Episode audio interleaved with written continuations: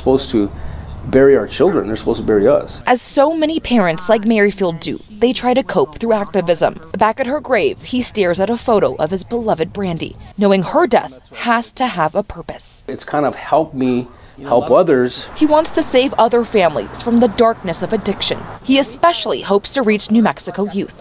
I'm able to relate to some of the family and talk to them because it's hard for people to to understand you or want to even listen to, especially wearing a uniform. But though he may wear a badge and a uniform, underneath he's a dad grieving, hoping his story, his daughter's short life, can save someone else.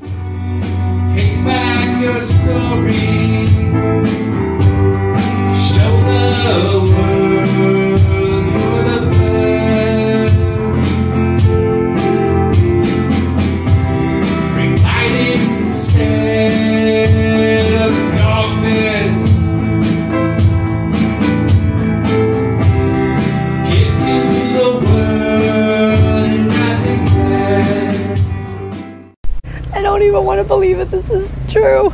It's hard to imagine what Rebecca and Robert Kiesling are going through. We wanted so much for them to be able to grow up together so they could have each other. I did everything that a parent is supposed to do. I was the good parent. Tragically, they lost both of their sons to apparent drug overdoses on the same day.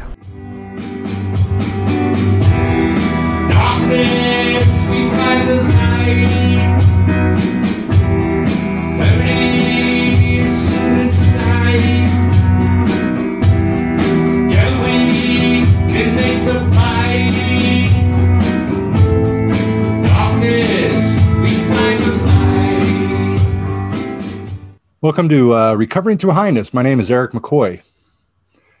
Please listen to this podcast as you know, this is going to be a podcast of love, forgiveness, and healing. Despite the pain that you have inflicted upon yourself, or more importantly, to the families that are suffering from a loss through either a death or an unknown. We don't know where they are. I want to apologize to all those people out there that have lost loved ones as a result of drug use. And even though I can't say it's directly my fault, but I want to speak for the country. and I want to let you know that, you know, as a result of prohibition, prohibition guarantees that drugs are going to be here because of the value behind them. Most of the profits involved in the drugs business actually stay here in the United States where the, the consumption happens. The reason for that is that the big increase in the drug's value actually happens here. When it arrives in the States, it's worth, if we talk about cocaine for instance, it's worth about $20,000 per kilo. And finally, when it retails, it's worth more like $150,000 per kilo. And the reason for that is because the guys who do that stage in the chain are the ones who face the highest risk. They're the ones who take this shipment of perhaps a ton of cocaine, break it down into smaller portions of just a kilo or a few hundred grams, and ship it out to hundreds of contacts throughout the country. Now they're facing a big risk. They're very widely exposed. They have to deal with lots of different people. And they're working in a country where the police force actually works, more or less. And if they get caught, they're going to prison for a very, very long time. So because of the extra risk they face, they're able to charge a premium. So more than half of the profits involved in the cocaine business, for instance, stay here in the United States. A fair bit goes back to Latin America, and that's why people like El Chapo in Mexico are supposedly worth a billion dollars. But the real millionaires, the real drugs millionaires, are right here in the United States. People like Dr. Phil, who exploit the drug users or the people with mental illness. I show up to the studios and I'm sober. I'm hurting a lot and I'm shaking. My dad was there and I went and talked to him in his dressing room and I was completely sober. And then they pull me into my dressing room and there was two liters of vodka and like some Red Bulls and orange juice and stuff like that. You know, being unsupervised by my parents, I drank the entire bottle. Um, and then at some point somebody gave me a Xanax they said this will calm your nerves. And so um, I had been drinking and took a Xanax, which I've never taken Xanax before in my life. And I know that can be a deadly combination, so why it was given to me, I don't know. Uh, Dr. Phil. Hi, I'm Todd. Next thing you know, I'm being carried onto the stage because I can barely walk. How drunk do you think you are right now? An entire bottle of vodka. Keep going. Point two six three. What's going to happen to you if you keep drinking like you're drinking? I'm gonna die. And my dad was furious because he had just seen me sober like an hour and a half before. Do you know what it's going to do to your mother if she has to bury her boy? Of course I do. Why are you doing this to yourself? I get that it's a television show and that they want to show the pain that I'm in. However, what what would have happened if I died there, you know? With the epidemic that we're facing, death is going to be a reality that we're all going to have to continue to see. And I've experienced more death through either clients, families, or friends than I even want to attempt to count, which has created something that I really don't like to share and I don't like to say because I become numb to this reality. But I wasn't numb in the beginning to that pain that was caused as I worked really closely with a client who lost his battle within six months of leaving the program. And I hope to offer a sense of solitude and comfort to the professionals that are working in this industry as we are sadly going to continue to watch ex clients lose their lives that we may have worked so hard to offer hope, tools, and knowledge for them to save their lives. Between the years of 2005 and 2009, I worked for a residential treatment program, and I recall between 10 to 15 clients who lost their lives within six months of leaving the program. And I was still in school at this time. I was interning as a counselor. And I genuinely cared for the first client that was on my caseload that died to an overdose of somas and alcohol not long after leaving the program. Sympathy can be our greatest enemy, as we're going to allow our feelings to become part of our therapeutic relationship that creates an environment of feeling sorry for our client. And feeling is that step that we take that's going to destroy us in this industry. And it's going to put us at danger of burnout or even something worse. You know, I learned many years ago that empathy, which is to understand someone's problems rather than feel for the client, was a more effective method. Although sympathy can also have its downfall too. The sorrow that a clinician experiences is never going to come close to the pain that family or friends are going to feel. But I wanted to make note that this industry is not always easy for those of us who truly care and want the best for our clients. I hope to educate, offer a sense of peace to you who are controlled by the actions of someone who is draining the life from you. There are millions of families who have lost children to an overdose, and even a larger number dealing with fear every day that they're going to get a call from the morgue with the news that no family ever wants to hear. You know, it's easy to feel lost in this world with a lot of questions and no answers. I, just like you, I don't have all the answers. But what I do have is some knowledge that I hope to offer based on years of experience. I too have lost family and friends as nobody is going to be immune to this. Using 2016 statistics, it's estimated that over 20 million Americans have a substance use disorder that's related to alcohol or illicit drug use.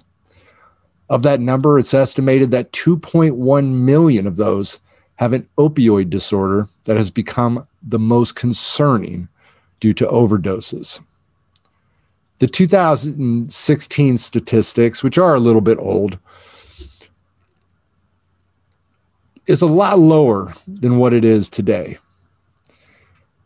And some are going to live, and some are going to die, which sadly, nobody can do anything about because the decision is solely on the person who has no desire to change and a lot of times doesn't care. The one that doesn't care has lost control of his or her life, but appears to have full control over the lives of his or her family. And that does not seem very fair. Unconditional love. Now, this is a term that's used so often to justify those who are going to do anything to save the lives of loved ones who enter treatment a lot of different times, only to continue using after short periods of sobriety. To save a life is an expression that applies to an immediate physical response to an emergency that has imminent danger and not something that applies to choices that are being made over time that are completely out of our control. You know, it may seem like love has a lot of times helped assist in the progression of a more serious nature that's led to the death of thousands of loved ones. And so I want to begin with this. It's going to be very difficult to determine how serious someone is about getting help because the decision to enter treatment can be very skewed by lack of money, being tired, employment problems, relationship problems, or health problems. That, when resolved, will change that decision to stay clean and sober, and they're going to return to that previous lifestyle. And what is that lifestyle of getting high? Many children and young adults are going to learn very early on the person or persons they can use to manipulate as they use love as the tool to save them from negative consequences. Now, I want everybody to hear this. Drug and alcohol abusers are not stupid people. They can be great actors as they'll shed tears of sadness for a tank of gas. And then they'll leave the room with the laughter as they hand their dealer the money for a bag of dope. Now, we all got to remember that when we're dealing with those who are using, they're not themselves. They are lost in a world where nothing matters but that drug. And even though you may have unconditional love for your family member, love isn't in the equation for that person whom we love and we want to save. They're not requesting your love in most cases but instead are encouraging material things to be given because of your love. Many are going to fear that if we do nothing to help, then the person is going to die. Now, I've spoken to a lot of families over the years, and I've encouraged their assistance when it's their loved one's first and even at times their second attempt to get clean or sober. I also encourage the family member to make it very clear that this is the only time that they're going to help. And if they decide to leave or to relapse in the future, that they will be on their own and no more help is going to be given. If you offer help and they refuse to take advantage of it, they may die. If you continue to help as they have less incentive to change because we can do this again later, it will increase the chances of relapse and they may die. Recidivism is highly dangerous. And many are going to die as a tolerance returns to normal after being clean for a while and then returning to use as they're going to consume the same amount that was used when their tolerance was high. Your family member needs to know and must believe that he or she is never going to receive help again if that person decides to delve back into their old behaviors. Or else he or she will use that as an excuse, putting their lives in danger. Unconditional love doesn't mean that you need to do anything except love. Love, as I've defined, is an action, as it can be doing something or maybe doing nothing for that person. You know, Al Anon teaches about detachment, which is to let go of our obsession with another's behavior and begin to lead happier and a more manageable life. Now, this isn't about detaching your love for that person, but it's also about loving yourself and learning to be happy with the absence of this individual. Many parents are going to define themselves by the roles they play as a mother or as a father, which makes this task even more difficult since their very existence is based on that purpose.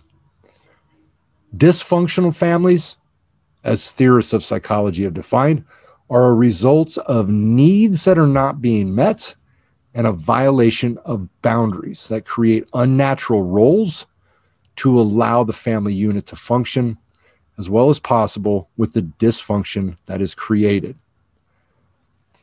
Parents typically parent the way that they were parented, which is why, in most cases, I don't blame parents for much of the dysfunction. Unless we're talking about very severe boundary violations or physical abuse, sexual abuse, or substance abuse. But parents usually do the best they can with the information that they have, which isn't always healthy. The cycle of violence or dysfunction does need to be broken at some point. You know, a healthy, functional family is created with healthy communication, and it allows your child to make mistakes so he or she can learn from them, having them independence and a sense of autonomy as they have fun together, not withholding love as a form of punishment. Now, what's good for the goose is good for the gander. According to those ideas that can help create a healthy family, it's important to separate yourself from your child and become autonomous, have fun, learn from your mistakes, and not withhold a love for yourself, as many are going to blame themselves for the actions of another. Now, if you're listening to this and you are a parent, I'm going to assume that you care deeply for your son or your daughter, and therefore you did a good job. And, and you can be proud of the effort that you've put forth. This is the time in your life where you define what you do have control over and focus on that. You can wonder how you can be happy and have fun while the person that you feel you love the most is suffering on the streets or possibly dead. And this is a difficult question to answer, but I'm going to attempt an answer. Someone currently using and being absent from the family can be very similar to burying a child with one exception, and that exception is hope.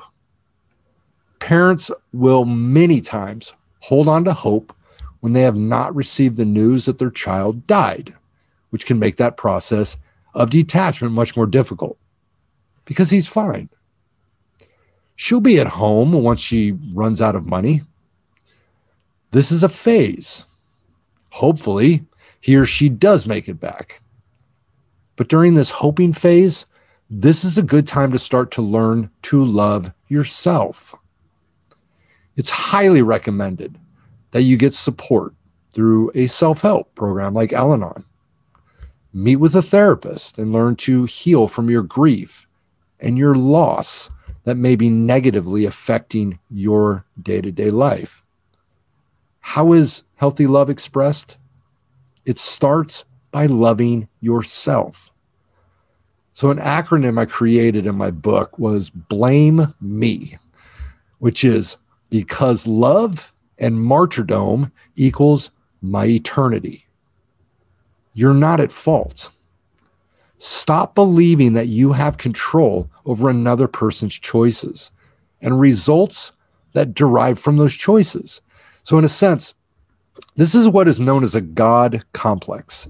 When an individual believes that he or she has a godlike ability, you didn't decide this. And there you, therefore, you shouldn't suffer for the decisions that are made by another person. Allow yourself the opportunity to feel angry. Because when you forgive too quickly, identify all those things that you could have done differently or feel sorry for your child, you'll begin to blame yourself.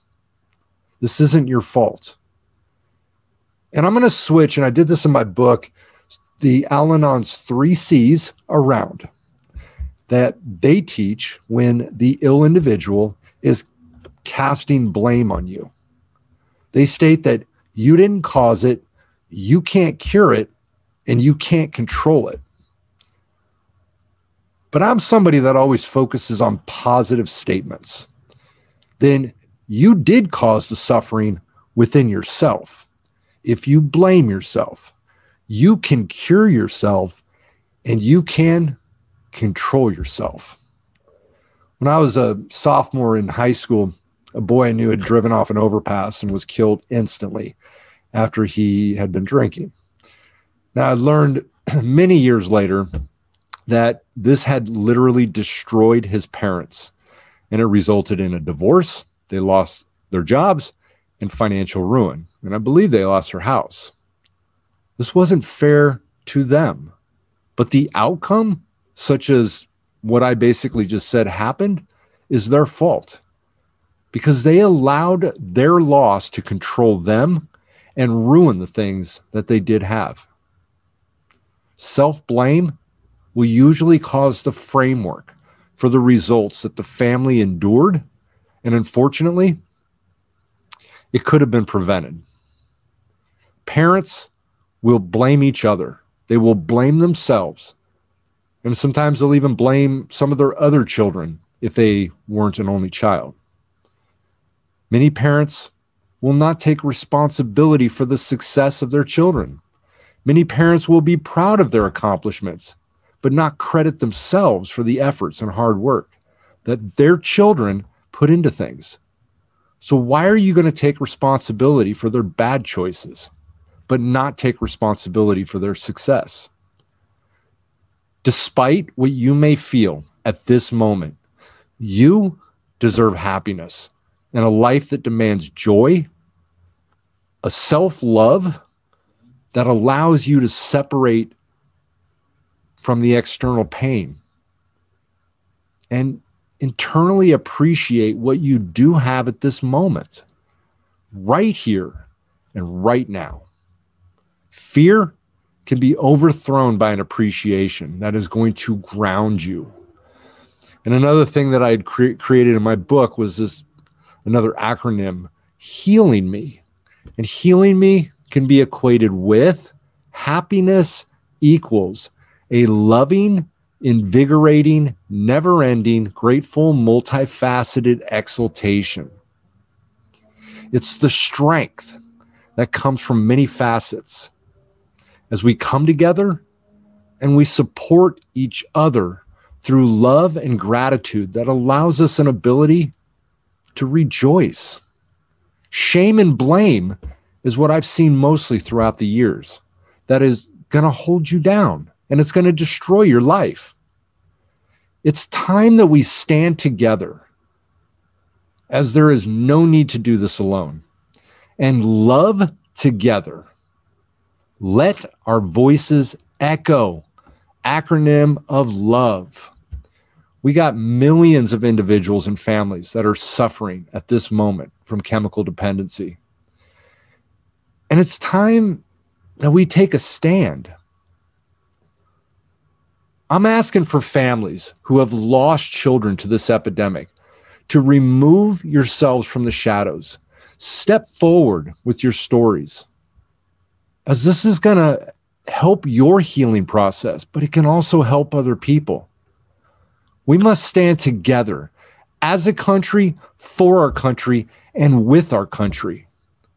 You know, with all the separations that we see in politics, religions, beliefs, and ideas, we have one thing in common, and that's this issue at hand. We've all been affected at some point. And it's time that we stand together without judgment, without hatred and disgust to address this? Why are we not discussing the truth behind this at funerals? Why are we so ashamed to discuss this problem with others? Let our voices echo.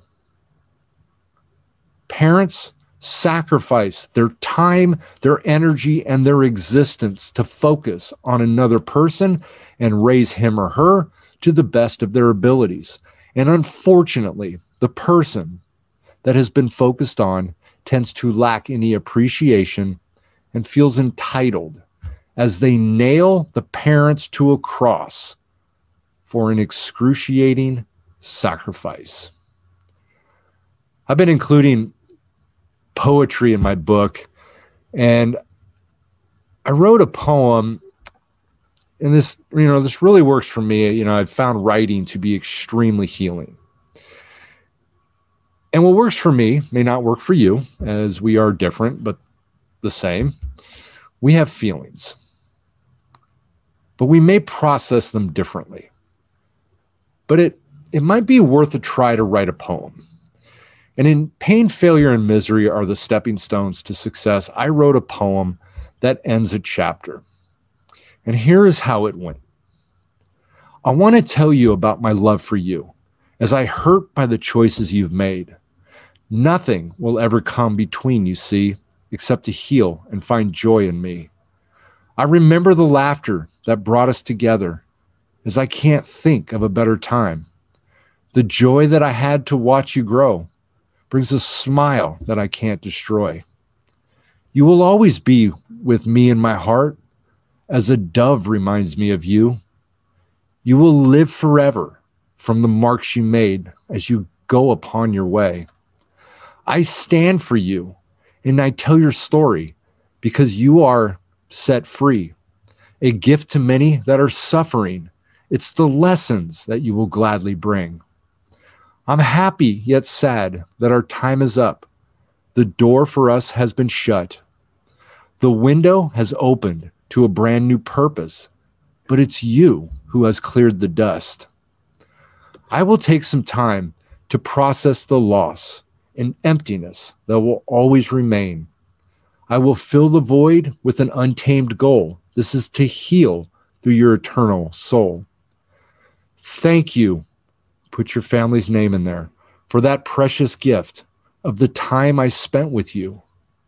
But teachers are designed to often lead and then set their students free. Your student, your family's name again, I love you and rejoice in you. Have you put your life aside as you were waiting for a phone call? Do you blame yourself and healing me? What does that idea mean to you? I want to thank everybody for listening and tuning into another episode of Recovering Through Highness. Let's love. Let our voices echo. Let's come together and let's share our stories. So everybody out there also doesn't feel so alone. Thanks again.